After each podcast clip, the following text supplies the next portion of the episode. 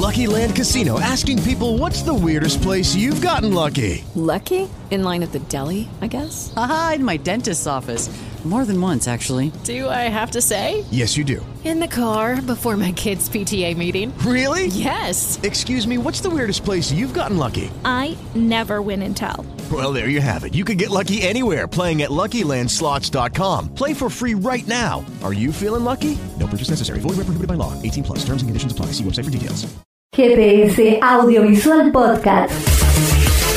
Un podcast temático 50 mujeres del cine argentino en 2020, una serie de entrevistas realizadas por Julia Montesoro a profesionales que desarrollan diversos roles dentro de la actividad audiovisual de nuestro país. GPS Audiovisual Podcast. Escúchalo desde tu plataforma favorita por Radio Trend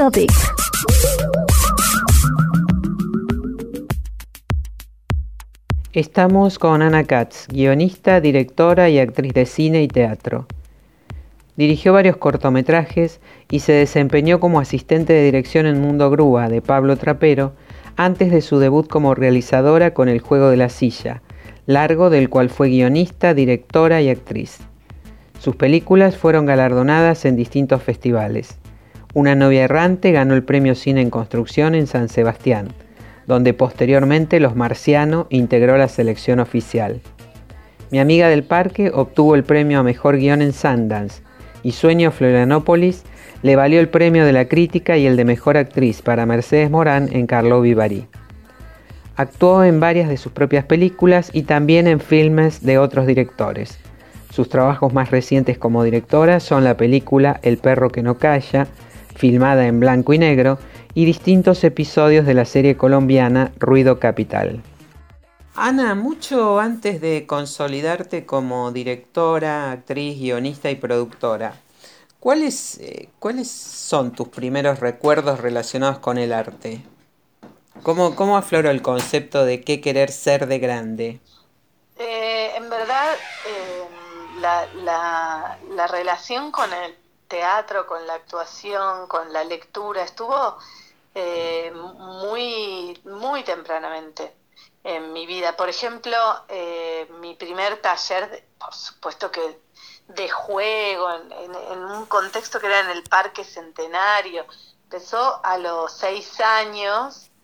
Eh, y también por el tipo de, educación que yo recibía de, de, mis padres psicoanalistas y, y de digamos, de, así, este, mucho gusto personal de ellos por las actividades artísticas, yo iba a flauta dulce, iba a guitarra, y me encantaba y de alguna manera siempre entendí la escuela como mi, como mi espacio donde eh, se, se, se hace un acuerdo con la sociedad, digamos, uno va y hace lo que hay que hacer, y el espacio de mis cursos después de la escuela lo que a mí me gustaba, desde el principio, e históricamente disfrazada estoy en todas las fotos de la infancia y vivía, este, tuve, a tengo un hermano, mi hermano menor llegó cuando yo tenía siete años, entonces jugué mucho tiempo sola, siempre muy amiguera y todo, pero pasaba obviamente en casa, en mi casa un rato largo y y armaba historias, este, es como si de alguna manera nunca hubiese estado en otra cosa, eso siento yo. Sí, eh, sí es como que al revés te diría, hubo amenazas de que no fuera, eh, de que no, mi oficio no tuviera que ver con el arte cuando me empezó a gustar mucho eh, la arqueología y los dinosaurios, cuestiones más de lingüística también que me fascinan, hasta ahora todas esas me fascinan, la geología y encuentro que podrían haber sido muy buenos caminos también, pero, pero bueno, me, me, mi curiosidad y mi conexión con, sobre todo eso, con la literatura y con el teatro, estuvo desde el principio, te diría. Muy tempranamente, claro, claro. Sí, sí. Este, y, ¿Y cómo tomaste la decisión de, de ingresar a una escuela de cine? ¿Qué, qué veías o, intuías que ocurriría con otras mujeres en tu situación? Mira, en verdad eh, tuve, estaba en, terminando cuarto año del secundario, iba al Nacional Buenos Aires, donde en general de mis amigos y amigas nadie iba a hacer ni, tomar ningún camino artístico, digamos, por llamarlo de alguna manera. Eh, yo estaba segura de que quería continuar con mi camino en la actuación eh, y también en la dirección, porque me gustaba mucho y en ese momento, como ahora, eh, las encontraba un poco mm, como si fueran lo mismo, de alguna manera, eh, la escritura, la dirección, la actuación, como si tuvieran que ver con el gusto de meterse en un tema y, investigarlo. Y había ido a conocer el, la Escuela de Arte Dramático y la Universidad del Cine. Cuando mm, fui a la Universidad del Cine, eh, me encontré con un espacio muy hermoso en la calle Yufra en San Telmo y me encontré con Manuel Antín, eh, que es una de las personas que, que siempre es, es, imposible verlo sin que deslice una frase encantadora eh, porque, porque, porque es de esas personas que, que el límite de la realidad es muy angosto para, para su manera de ver el mundo y conversar y, y enseguida me llevó a recorrer el espacio, me mostró el bar, mirá qué cosa vana te estoy contando, pero a veces las cosas terminan así. me dijo, acá el bar es muy importante porque acá empiezan muchos proyectos.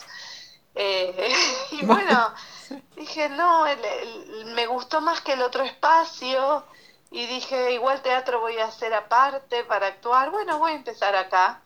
Pero no venía de ninguna tradición cinéfila. De hecho, el primer año cuando empecé y había muchos compañeros que ya habían visto todo Godard, todo Antonioni, o, o que venían por el otro lado y habían visto digamos, todo el cine americano hasta el momento. Yo estaba desesperada. Al principio, eh, obvio, soy muy curiosa y desde el inicio sí empecé como a tratar de ponerme a tono lo más rápidamente posible, pero no era de ahí que yo llegaba, del cine club, digamos. Bueno, vos estabas más por el lado, del teatro, digamos. Sí, del teatro, de la literatura, yo leía mucho en ese momento y, me gustaba mucho de, de la música, estaba como metida en un mundo que sin vergüenza digo que tiene que ver eh, con la sensibilidad y, y bueno, y, también me gustaba que así fuera, digamos, porque el cine me gustaba más que nada por eso, eh, por esa posibilidad que daba. Entonces, eh, se dio medio como una especie de casualidad con mucho encanto que realmente si no, no sé si no me hubiese cruzado con Manuel Antín ese día, si te hubiera sido lo mismo. Sí, ese, ese bar me acuerdo perfectamente porque ahí fue la primera nota que te hice yo. En, el bar por el juego de la silla. diciendo? Bueno, ¿ves? Sí, sí, sí, fue en ese bar, sí.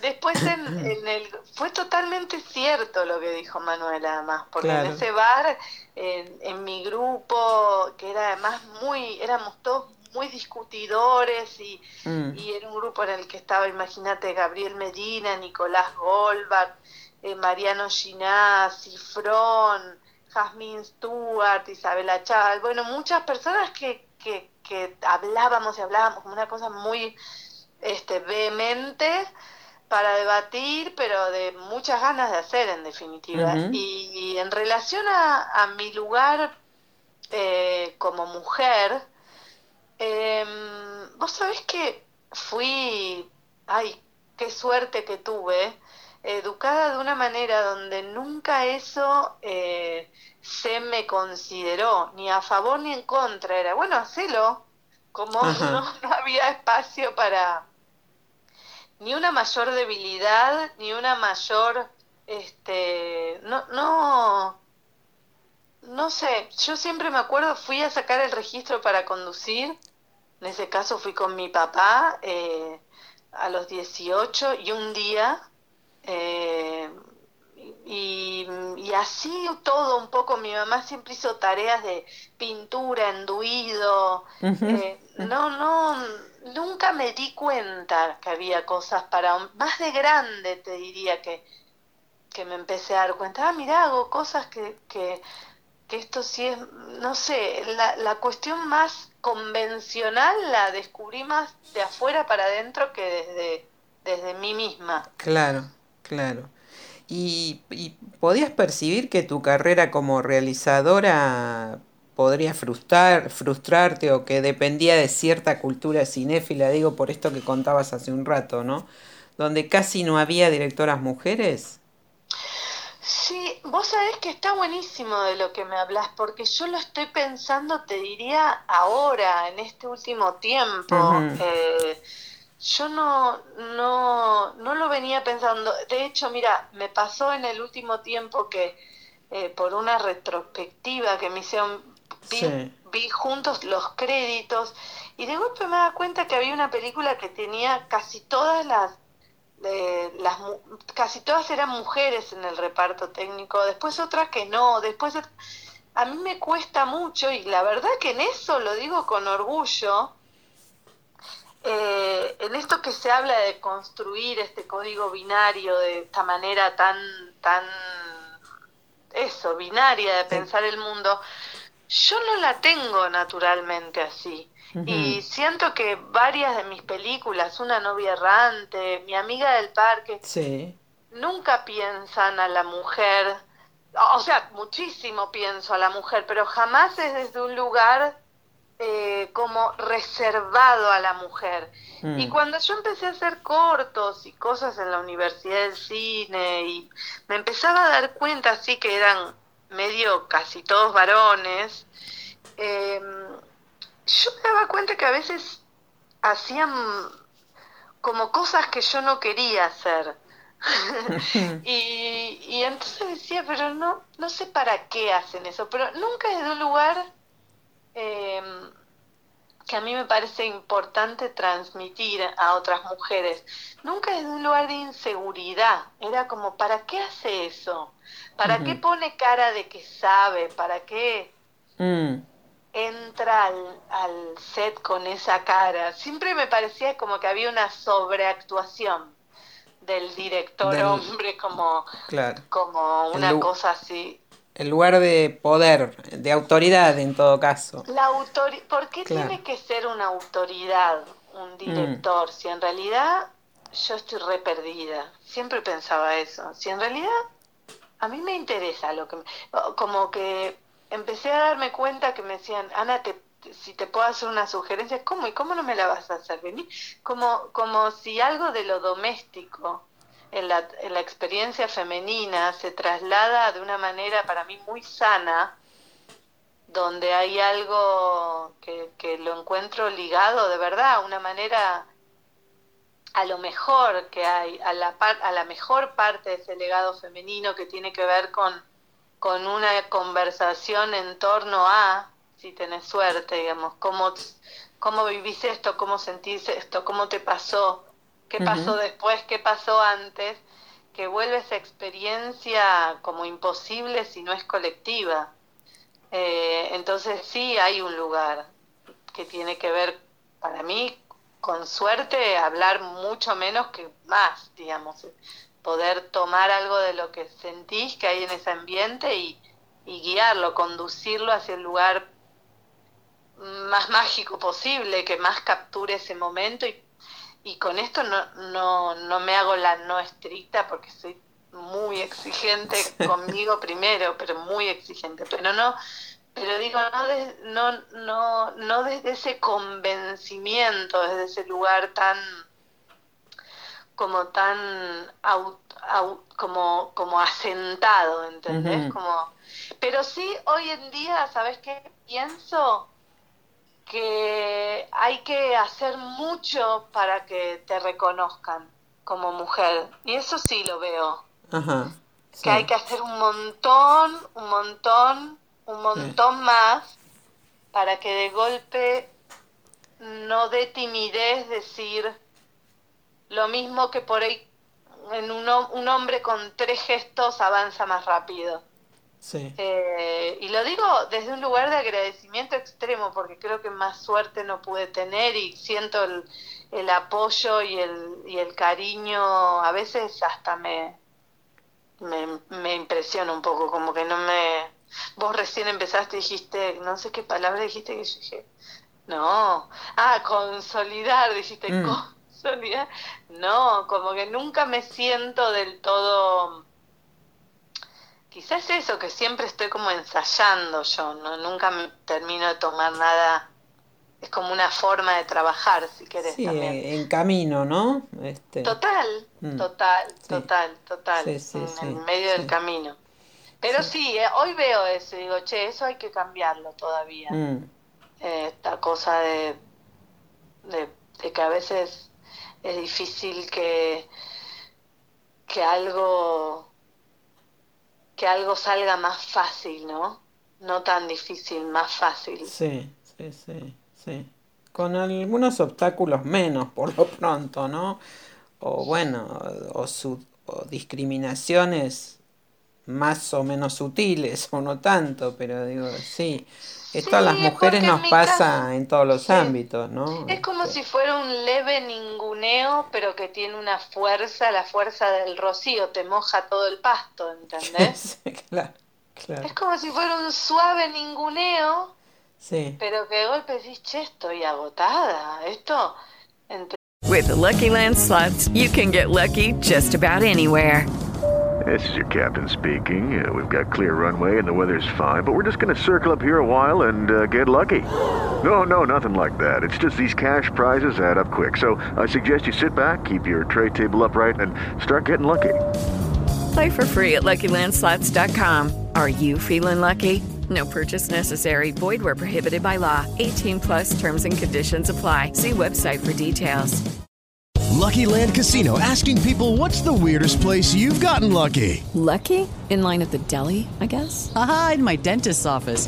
More than once, actually. Do I have to say? Yes, you do. In the car before my kids' PTA meeting. Really? Yes. Excuse me, what's the weirdest place you've gotten lucky? I never win and tell. Well, there you have it. You can get lucky anywhere playing at LuckyLandSlots.com. Play for free right now. Are you feeling lucky? No purchase necessary. Void where prohibited by law. 18 plus. Terms and conditions apply. See website for details.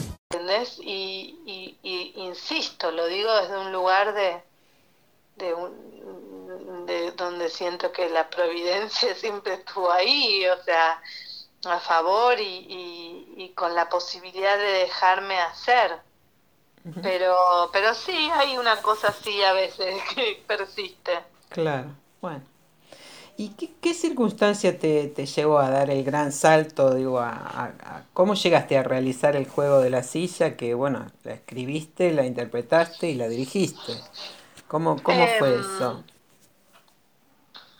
Para mí fue un paso hermoso el juego de la silla y lo recuerdo con, con más seguido de lo que podría ser porque muchas veces eh, se ve la peli y se, y se o sea, se me, no sé, o, o focos que hacen sobre la peli o, mensajes que llegan a través de redes o, o que hacen nuevas puestas de la obra de teatro El Juego de la Silla en, en otros países. El, jue- el Juego de la Silla para mí, el, el formato, digamos, fue mi primer paso en el largometraje, Sí. un gran descanso, porque yo creo que cortometrajista nunca logré ser eh, como, como sí me gustaron cortos que vi de otras personas, mucho, digamos, es una dimensión que para mí era difícil y eso fue como una especie de felicidad y alivio asomarme en un mundo que del cual yo sentía que tenía mucho para contar, que era el de lo, el de lo familiar, el de las emociones que se sobrepasan y se, se derraman como si fuese leche que, leche que hierve. Mm, Y, y bueno, sí ven- de- venía de conocer actores, eh, no solamente por haber estudiado en varias escuelas, en, en la escuela de chica de, de, de comedia, de Hugo Midoni, de, con profesores particulares y de Julio Chávez, ocho años. En un momento trabajé también en el estudio de Julio Chávez grabando como un trabajo, como una changa, grababa las clases que después eh, las, las personas, digamos, eh, tenían el VHS para, para ver lo que habían hecho en la clase y yo era como, eso lo, lo coordinaba una persona y yo era la, como la que trabajaba de grabar esas clases durante un año, entonces vi todas las clases de todos los días, que eran escenas de cuatro horas por día, todos los días, todo un año, y para mí ver actores y actuar y, desentrañar, descular una escena eh, hasta ahora es de los mejores planes posibles, eh, ya sea como ficción o sentarme en un bar y verla en vivo y en directo en la mesa al lado. Pero me, me, me, conocí actores maravillosos y, y empezamos a formar un grupo, a, improvisar escenas ligadas a esa familia que yo me imaginaba, que, que, que primero que nada pensé el nombre, el juego de la silla, que era ese juego como que para mí es un juego tenso. Los juegos en general me parecen algo tenso a mí, los juegos Claro, pero este, el que pierde la silla, es mucha tensión, sí. Claro, Me, me, empecé a imaginar eso y después en un viaje que hice, que estaba en Europa y siempre viajé bastante, tuve esa suerte y me acuerdo dibujé como en un bocetito, era como un, un lo tengo todavía, era un, como un señor y un grupito de gente que lo miraba, y ese señor que miraba a ese grupito de gente. Y, y había algo como del, del, punto de vista, ¿no? De cómo se ve desde dos lugares.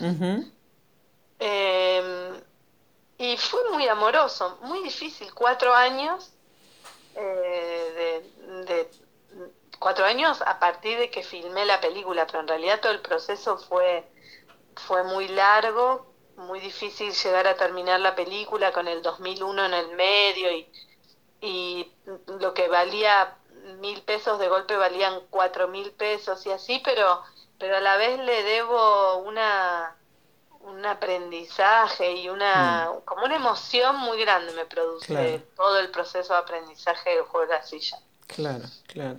Ahora, eh, ¿puede ocurrir que, un cineasta deposita sus expectativas e iniciativas en su primera película, pero que le cuesta hacer su segunda experiencia? ¿Qué, qué pasó en tu caso? No, mira, una suerte mía es que me interesa mucho más lo que estoy haciendo que lo que va a pasar con eso, a nivel carrera. No, no, no sé, más estoy viendo este concepto de la carrera por, por las distintas eh, retrospectivas, que eso ya también es otra para... Pero bueno, se van pasando de golpe. Entonces, a partir de las retrospectivas me empecé a dar cuenta de cosas. por ejemplo, de preguntas que eran, en todas las películas aparece algo con el agua o cuando esta película logró esto y esta, ¿cómo lo viviste? Y ahí empecé a darme cuenta que hay un camino que las atraviesa, que sería yo, ese camino. Pero en verdad no es mi manera natural de razonar, te diría. Yo tengo una manera de razonar donde hay algo que me, en general, algo que me está como que me tiene como, como ahí interesada, inquieta. Ahora la imagen que se me viene ahora es el guion que estoy escribiendo en este momento hace varios años ya. Y entonces es un tema que no, que, que lo pienso y lo pienso y lo pienso y le doy vueltas y lo escribo junto a una persona y, y entonces, y a ver y cómo sale. El rodaje es casi un, una especie de, de de cosa que hay que hacer como, como si fuese un viaje de aventuras para llegar a la película, porque yo lo que quiero es lograr contar eso. Ah, claro. Eh, y entonces, bueno, ¿qué pasa? Si después la película no, no es, no es, no llega a la sensibilidad de nadie, ni puede ocupar un espacio en ningún lugar cinematográfico, entonces me quedo sin lugar de expresión y eso me da mucha tristeza. Eh, y eso sí, claro, decís, sí, pero ¿y entonces cómo, cómo comparto esto? Claro. Eh, es eso, ¿entendés? Desde siempre es eso. Mm. Entonces, eh, me acuerdo que, que la, la primera vez eh, que presenté el juego de la silla precisamente al Festival de Berlín y no entró y, y, y, mm, me dijeron cosas feas de la película y entonces este Es muy frustrante eso, sí. Claro, me, acuerdo que sí, me acuerdo que mi madre, me acuerdo fue una charla en una terraza. Yo era chica, tenía, no sé, 24. Bueno, me parece chica, o Mm. tampoco es tan chica, ¿no? Pero, No. Pero bueno, digo, y, mi- y mi mamá me dijo, no, lo que pasa es que nadie defiende a los cachorros como vos. No, no es tu tarea ver, como, como que no era mi tarea detenerme ahí, sino presentarlo, seguirlo presentando. Bueno, al final sí, fue como, no sé, 20, 30 festivales, ganó Sí. muchos premios la película, pero no era eso tampoco. De hecho, me acuerdo que después era, bueno, no es el punto, no era como poder encontrarse con alguien a quien le produzca un- una sensibilidad que sientas que hay una tuerca que se está moviendo, como si fuese que a través de, mira, el otro día en, relación a una actividad de mis hijos pensaba que, que mm, la película Cuenta conmigo, que para mí en mi infancia fue muy importante, Sí. fue escrita a partir de, del cuento The Body de, de Stephen King y pensaba cómo dialogaban esos textos y cómo después Stranger Things también dialogaba con Cuenta conmigo. O sea, claro, a veces entre las personas y los textos se producen unos diálogos que, que sí despejan en vos mismo y en los otros, ¿no? Es medio como, como, como, como en ese infinito borgiano donde los otros son espejos de uno y eso es lo que a mí más me emociona, digamos, que el texto forme parte de otros textos que hagan pequeñas olas que a veces se vuelven grandes, como pasa con el feminismo y como me pasa a veces con, con mi amiga del parque, que, que me llegan ahora devoluciones sobre la alianza femenina, que es solo un granito de arena, pero que so- formamos parte como de un colectivo que vamos pensando cosas, ¿no? Sí, sí, sí, sí, sí, sí. Así que la segunda película, Una novia errante. Una novia errante, la Sí. hice así, con mucha felicidad también. Claro. Eh, con mucha felicidad. Eh, tenía muchas ganas de, de hablar de eso y la sentía una película muy estridente, pero muy liviana de peso.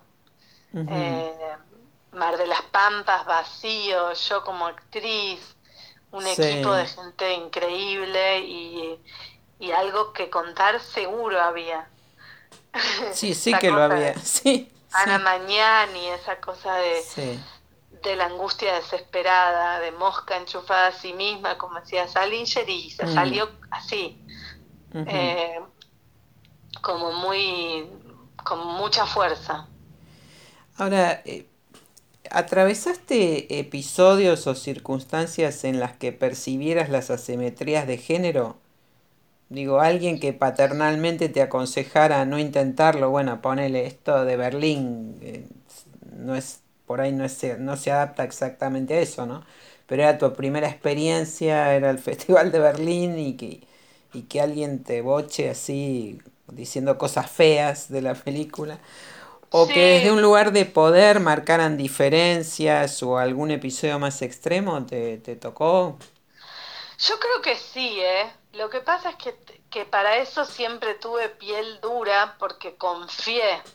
Y yo creo que tal vez ahí está como la, la clave. ¿Cuál es la mirada que tiene una mujer sobre sí misma? Mm, Eh, si hay dentro de toda esa... Si hay de... Yo nunca dudé de esa parte, ¿entendés? Como Mm. después sí, si puede funcionar, puede no funcionar, si la pegué, si me mandé una, una cagada, digamos, Sí. pero no pero no desde un lugar de alcanzo a hacer, eh, digamos, no...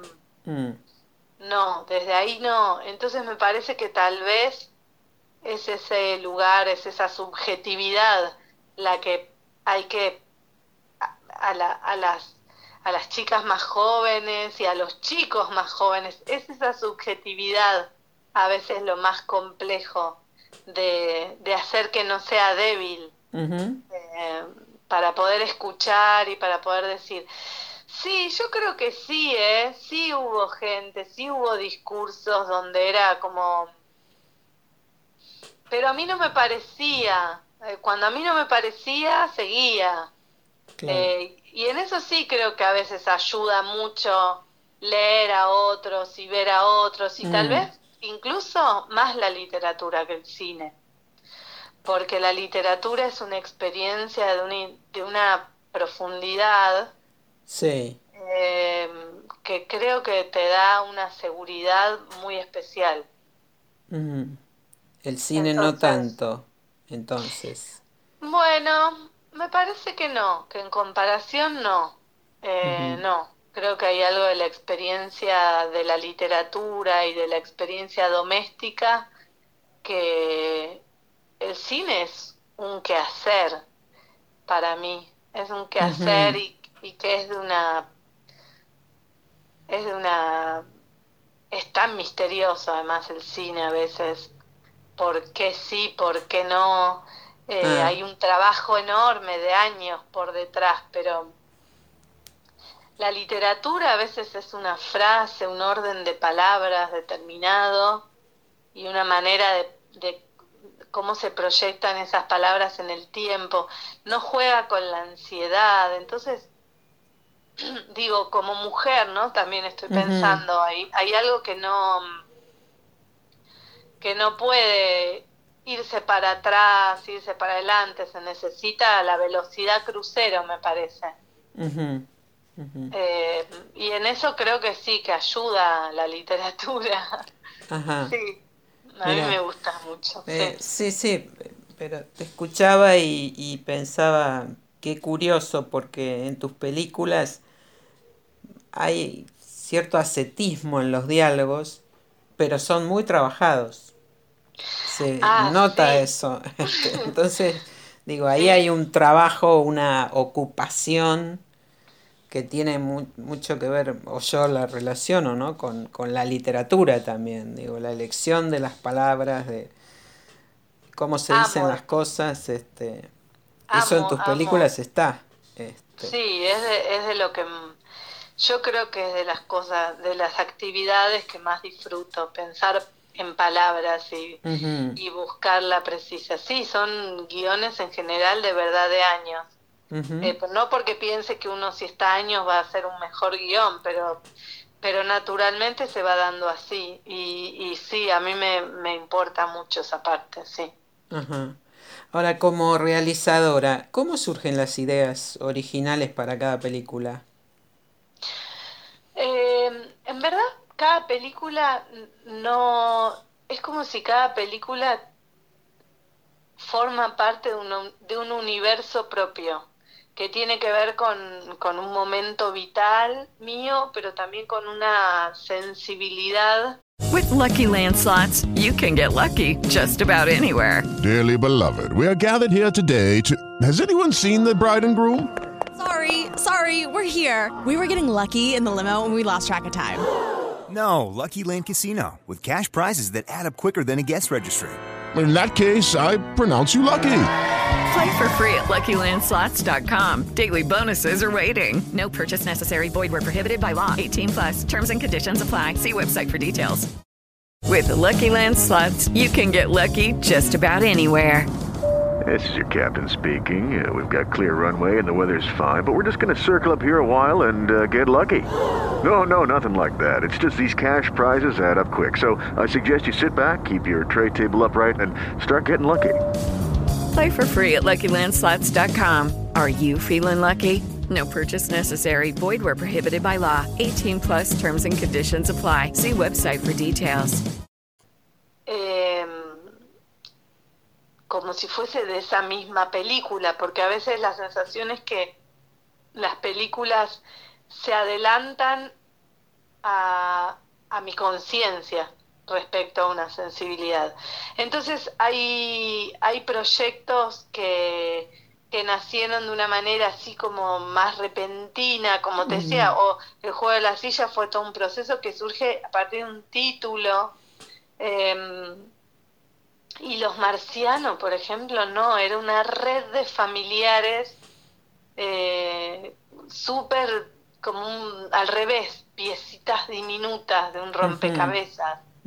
Y, y después Sueño Florianópolis, por ejemplo, eh, surge casi como vinculado a, a una playa y a una música y un estado, es más un, un estado de deconstrucción eh, amoroso. Es como, es como realmente, viste, como los ejercicios que se hacen cuando los chicos empiezan teatro y, y les dicen, bueno, podés traer eh, o, o una remera que te guste mucho, o una foto, un paraguas. Sí, sí, sí.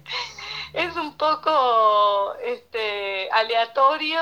eh, y quizá la, la, la lucidez, si es que aparece, tiene que ver con descubrir dónde va a estar ese material que sí interese más. Porque por supuesto hay varios que, que, que merodean, que más que merodean, que pululan ahí un tiempo y después no, no se transforman en película. Pero creo que es así, es como dispar y, antojadizo a veces el, nacimiento de, un proyecto y, y eso es lo que lo hace más, más lindo, digamos, ese estado de, para mí, ¿no? Yo lo disfruto de eso, el estado como de una especie de escucha, pero que no, no, casi como si no puedo hacer nada, tengo que esperar a que vaya apareciendo. Ajá, ajá.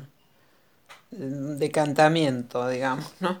Que, es casi como un proceso de, de decantación. Este, Sí, es- porque, mm, hasta que es- porque tengo como una fantasía de que en verdad yo voy trabajando los guiones, pero, pero los guiones se van pensando a sí mismos y, y es esa, viste, muchas veces pasa esa idea que te encanta a la noche y a la mañana te parece un esperpento Claro, y eso claro. es parte del proceso. Es Claro. parte del proceso, entonces no, no lo, no lo podés modificar. Sí, bueno, como que en todo eso me voy entreteniendo de una manera tal que, que después lo que pasa es que hay equipos de personas con los que me encanta y, y me quedo ahí encantada trabajando. Entonces, claro, estoy siempre en esos mundos. Lo, lo que viene después con las películas es más mi novedad. Ahí, ah, lo, lo, lo vieron así, ¿sabes con qué me pasa algo parecido con el humor? Ajá. Que es Cuando un, me- es un componente en tus películas, el humor. Claro, pero nunca parte de algo de como si fuese una motivación.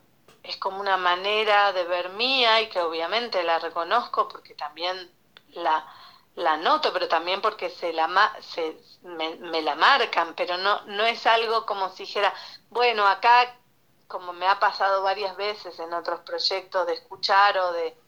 eh, la idea es que es una película que va a tener humor. Y ¿cómo sabes? Claro, No sé, desde ahí no. claro, claro. Sí, sí. Surge o no surge, pero no es que te propones este, incorporar es- ese humor, ¿no? Ahora, eh, ¿hay, hay un género predeterminado que, que tiende a cierto tipo de comedia oscura, con familias de vínculos eh, quebrados o como se suele etiquetar, disfuncionales? Te, te pregunto. Sí. ¿Es, es un, Ah. ¿Hay un género o, o eso? Pensándolo, Bueno, relacionándolo también con esto del humor, ¿no? Que hablábamos recién. Sí, cuando se establece como género, tenés razón, yo creo que sí, que en el último tiempo empezó a, a formalizarse esa, esa suerte de género, pero es un género que muchas veces coquetea con el moralismo, con una cosa moralista, perdón. Eh, porque siempre termina pareciendo que hay una familia que no está buena, por lo cual se supone que hay una que sí. Claro. Eh, y entonces la que se supone que sí es una que capaz que a mí no me interesa o, o no me importa. Y a mí no me, no me gusta mucho cuando se establecen esas lecturas, creo que es la mayor parte de las veces, por eso a mí eh, muchas veces lo que lo que convencionalmente gusta, muchas veces a mí no, y lo asumo, pero porque, porque a veces es, los supuestos, todos los supuestos eh, tejidos representan un pensamiento de época Mm, que a mí no me representa Claro. la mayor parte de las veces. claro. Y en eso sí tal vez puedo decir, no vivo muy cómoda respecto al conjunto de pensamientos que se van eh, armando como, como eso, como una especie de... Sí, entiendo, entiendo. A ver si, lo- si lo, lo puedo... eh, ¿no te sentís cómoda con ese estereotipo de familias disfuncionales como, como una constante en tus relatos? O sea, cuando te, dis- te dicen Sí. esto. Sí, como mínimo con eso no me siento cómoda. Claro, claro. Después, con un montón de cosas más, pero no siento que sea un...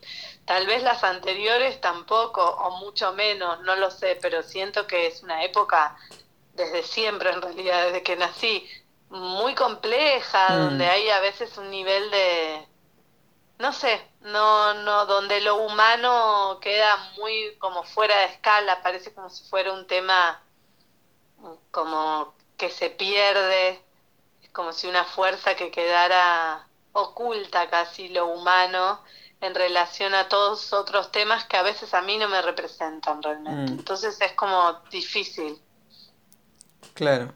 Sí, escu- escuchás y lees que ese tipo de, de etiquetas, pero para vos va por otro lado. Sí. Total, todo el Sí, tiempo, Julia, sí, sí, sí. to- casi todo el tiempo. Entonces es como que digo, bueno, obviamente formo parte y además, imagínate también cuando, digamos, tengo hijos y, y una hija y un hijo y los acompaño lo mejor que puedo, entonces eh, voy junto a ellos descubriendo escenas donde a veces digo, repre- como que representamos cosas y digo, esto, no sé, es así, pero bueno, es como está armado, como viene. Claro. Eh, Seremos disfuncionales.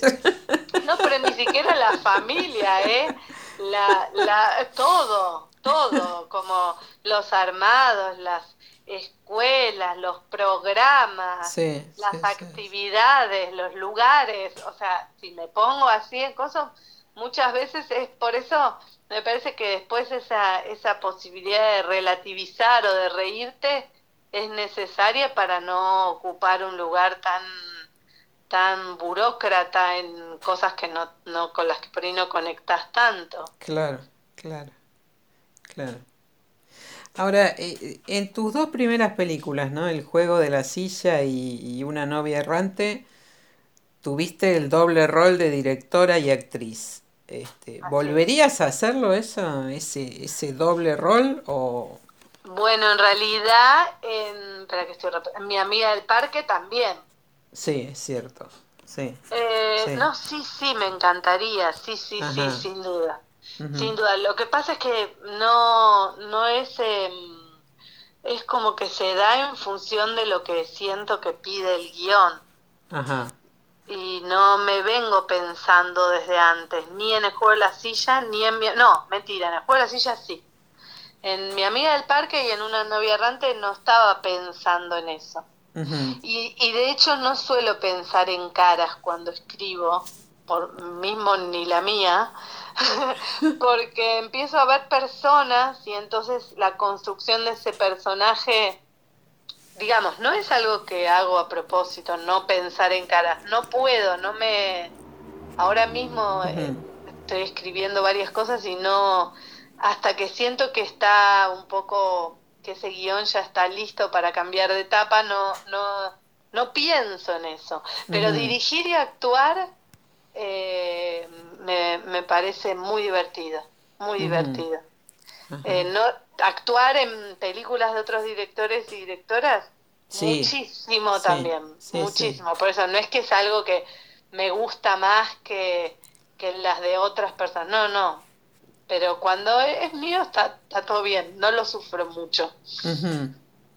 Te O sea, lo bien. sufro mucho, lo sufro mucho, sí, mentira, pero lo disfruto más. Ajá. Claro. Ahí, ¿quién te va a decir lo contrario? Es tu película. ¿Cierto?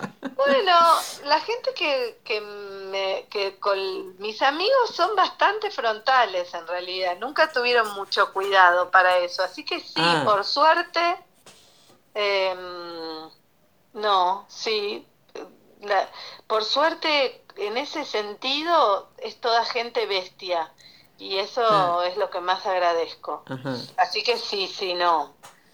Acá la crítica sale con toda. Ah, claro. Ahora, eh, bueno, en, en marzo pasado se estrenó en Colombia la serie Ruido Capital, ¿no? Que dirigida por vos. ¿Qué, qué te interesó de esa historia? Te- que temática y estilísticamente es distante de, de las que abordás usualmente, ¿no? Súper, el, em, solamente aclararte que la creación de Ruido Capital es de Mauricio Leiva Koch, que es colombiano, y que nos invitó a Pablo Stoll y a mí. Eh, de seis capítulos, digamos, dirigimos, eh, Pablo dirigió dos y yo otros dos.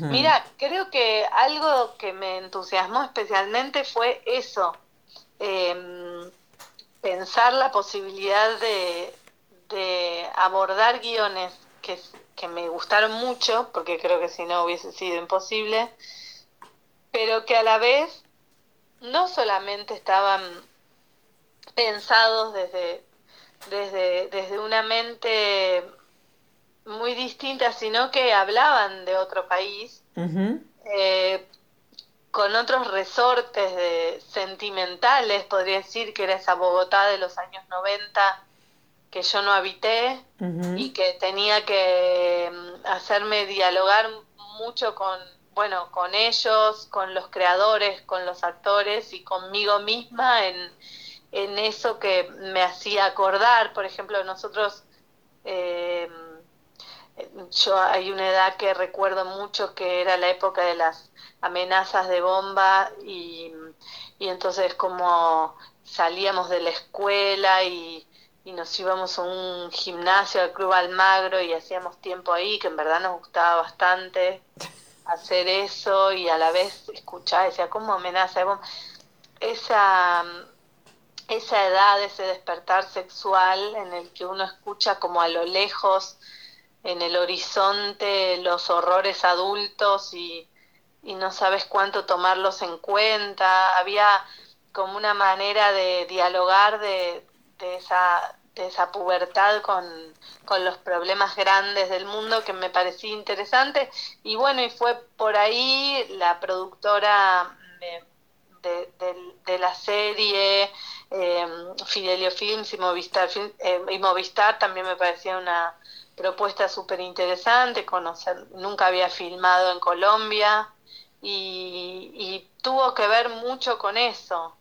Eh, y después ahí, en, en esos dos capítulos, sí sentí que, que me pude encontrar con actores que me sorprendieron mucho, digamos. Eso eh, me gusta mucho, lo siento como una oportunidad muy grande cuando trabajo como actriz o como directora con actores que utilizan recursos eh, de otros países que a veces tienen un parecido enorme y a la vez es muy distinto, no sé cómo explicarte, es como si Ujú. una sensibilidad construida en torno a un patrimonio cultural diferente. Entonces, sí, sí, sí, sí. eh, tuvo mucho que ver con eso. Y después la música me gustaba.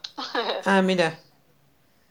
¿Qué, qué tipo de música te, te atraía? Bueno, ahí sí compartíamos ese mundo latinoamericano, viste, de Mm. esa época, este, que era eh, ese recuerdo de, de, la época de los Cadillacs hizo de estéreo y mm. Aterciopelados, Café Tacuba y bueno, había ahí todo como un menjunje, pero de un momento donde pasaban cosas en, en bandas muy populares, pero que a la vez la gente la escuchaba mucho, estábamos como todos escuchando lo mismo. Sí, sí, sí, sí, mm, que es casi un, yo diría, va, no sé, tengo la sensación que fue un, como la última etapa, ¿no? De esas grandes bandas o artistas latinoamericanos que de, conex, de semejante conexión, ¿no? Con uno, con el público, con los recitales, con ese tipo de música, ¿no? Después cambió todo. Este. Sí, no sé bien qué, qué pasa con eso, pero había algo de esa de eso que nos une a todos que ¿No te encantaría tener 100 dólares extra en tu bolsillo? Haz que un experto bilingüe de TurboTax declare tus impuestos para el 31 de marzo y obtén 100 dólares de vuelta al instante. Porque no importa cuáles hayan sido tus logros del año pasado, TurboTax hace que cuenten Obtén 100 dólares de vuelta y tus impuestos con 100% de precisión, solo con Intuit TurboTax. Debes declarar para el 31 de marzo. Crédito solo aplicable al costo de la presentación federal con TurboTax Full Service. Oferta sujeta a cambios o cancelación en cualquier momento. Es que es bastante popular, que es muy importante como factor de unión. Eh, y me gusta pensarlo así, me gustaría que, que se fortalezca eso, porque mismo, te digo, en torno a, a lo vinculado con Latinoamérica, era sorprendente que por ahí la emoción que les producía en Colombia un tema de los Kylax era la misma que me la producía a mí, o ahora mismo. Claro. Entonces eh, ahí hay algo que, que, que uno, uno y otra vez dice, ay, qué ridículo lo lejos que estamos cuando estamos mucho más cerca de lo que de lo que nos de lo que podemos lograr estar no porque porque de verdad que decís ay qué entonces bueno fue una oportunidad eh, muy grande para mí acercarme a la cultura colombiana ese grupo Mauricio es genial. Y bueno y Pablo Stoll eh, como director es una lo admiro mucho y es amigo y también era como poder ver cómo él iba a contar al mismo personaje que yo pero en otro capítulo. Eso es una locura para mí muy lejano a lo que yo practico digamos. Eh, no es mi religión y por eso me encantó probarlo. Fue tu primera serie no tu primera experiencia en una serie además. Claro, total. Entonces es como eso, un personaje eh, decía, te aviso que tal actriz en las escenas de no sé qué, y después lo hacía yo y no me pasaba eso. Eh, era como, como un desapego, pero afectivo a la vez, no sé, porque a la vez, porque es raro que en las series los actores sí atraviesan todos los capítulos, los directores por ahí cambian, entonces es como rarísimo y en dos minutos me encariñé. Ajá. Y bueno, y tenés tu sexta película, El perro que no calla, pensada en blanco y negro, ¿no? Que se iba a estrenar en junio. ¿En qué, situación está? Y está empezando a presentarse como para ver cuándo, cuándo la estrenamos. Tengo muchas ganas de compartir esa película. Es una película, bueno, vos lo dijiste, eh, em, empieza en que es blanco y negro, pero mm, tiene como protagonista un hombre que además es mi hermano eh, y es em, es mm, ay ni, ni sé cómo describirla pero estoy esperando mucho tener la oportunidad de, de compartirla y inclusive más allá de lo de la pandemia, siento muchas ganas de, de, que, de poder eh, hacer llegar la película a, personas que la quieran ver, porque siento que habla mucho, mucho de este momento. De hecho, hay un detalle medio delirante, que hubo muchas bromas, que hay, hay un momento de la película donde el protagonista usa como una burbuja de, de acrílico en la cabeza porque hay un ataque mundial y por un tiempo la... es una cosa muy loca porque bueno fue un año antes premonitoria eh, Muy premonitoria y con esto no me hago que la, única premonitoria, pero bueno, es impresionante si ves las fotos de estas escenas de la película porque eh, hay de hecho unas burbujas de acrílico que se han fabricado en Alemania bastante parecidas y, y, y algo de la lectura que, que tiene que ver con, con las personas en un en un estado de sensibilidad. Digamos, el puntapié inicial de la película tiene que ver con que hay un, un hombre de treinta y pico que va a trabajar y cuando trabaja su perra eh, llora. Y los vecinos le dicen que es insoportable, que no pueden más con eso. Él ha probado todo tipo de cosas, pero es por la forma de ser de la perrita, no sé, por la, por la, por, porque es así. Eh, llora Empieza así. Y eso es el puntapié, una, una larga cadena de transformaciones que va sufriendo la vida de él, empujada siempre por detalles que podés leer como pequeños o podés decir que es una enormidad tener que ir a trabajar y dejar a la perra sola. Claro.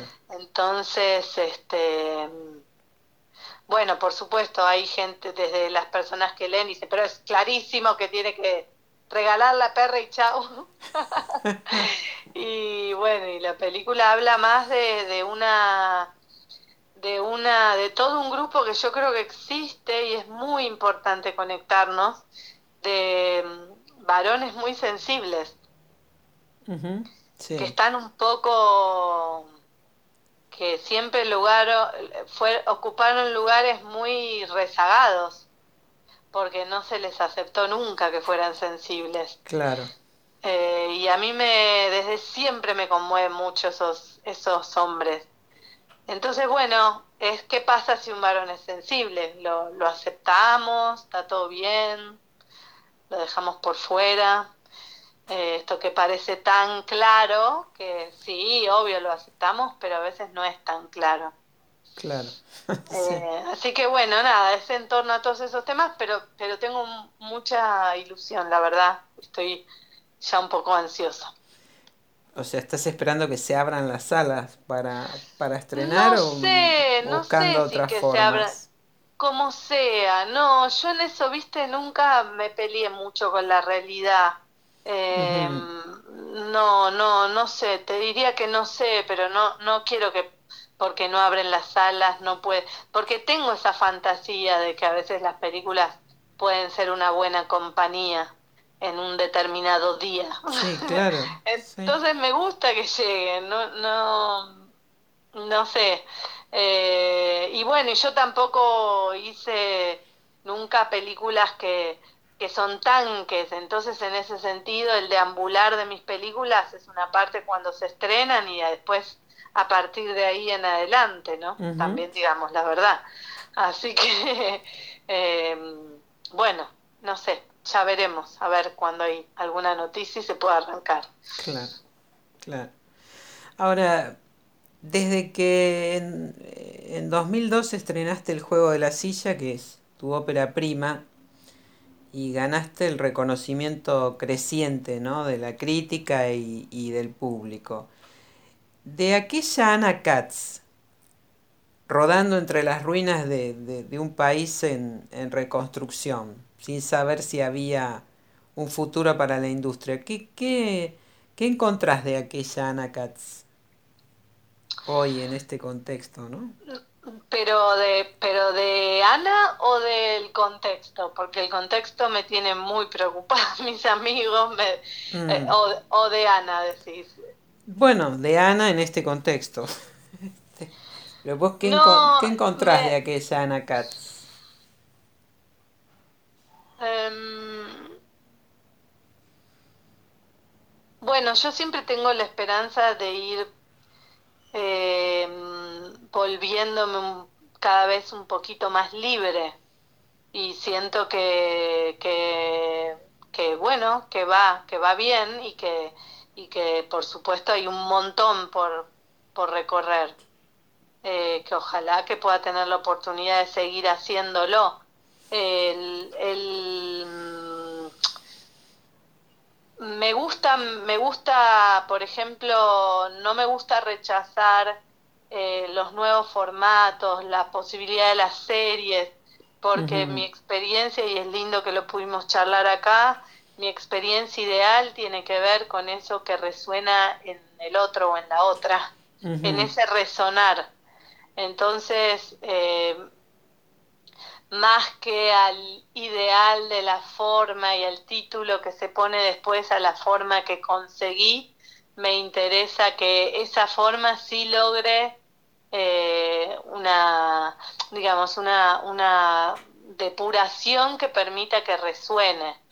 Eh, y, y de hoy, eh, eso me parece que a veces eh, es como si, como si las marcas eh, de, humanas a veces se quisieran borronear por demás. Eh, como si la, la, la comunicación más genuina, más íntima, eh, estuviese un poquito retraída. Es, lo, es lo que se dice a veces, ¿no? Hay muchísima comunicación Sí. y a la vez a veces mucha timidez, timidez y hasta pudor y, y como una cosa muy reservada. Mm. Eh, Sí. Y bueno, me parece que es un momento donde a mí lo que me gusta como Ana de hoy es pensar en comunicarme con, con gente, en generar como espacios, talleres, diálogos, más como antes, si querés. Eh, Sí, sí, volver sí. un poco a ese café de la Universidad del Cine. Eh, de hecho, casualmente la, la película última que filmé la empecé así como muy con muchas ganas junto a, a Laura Uberman como productora en, en pidiendo la primera vez la cámara de la facultad, como si hubiese desandado el camino. Sí. Creo que hay mucha gente muy sensible y que hay que ensanchar el espacio para esa gente. A raíz de la noticia tan triste de, de la muerte de Rosario Blefari, yo Sí. sentí que hay muchas personas que, mm, que sienten cosas muy profundas y por ahí no encuentran el espacio a compartirlo.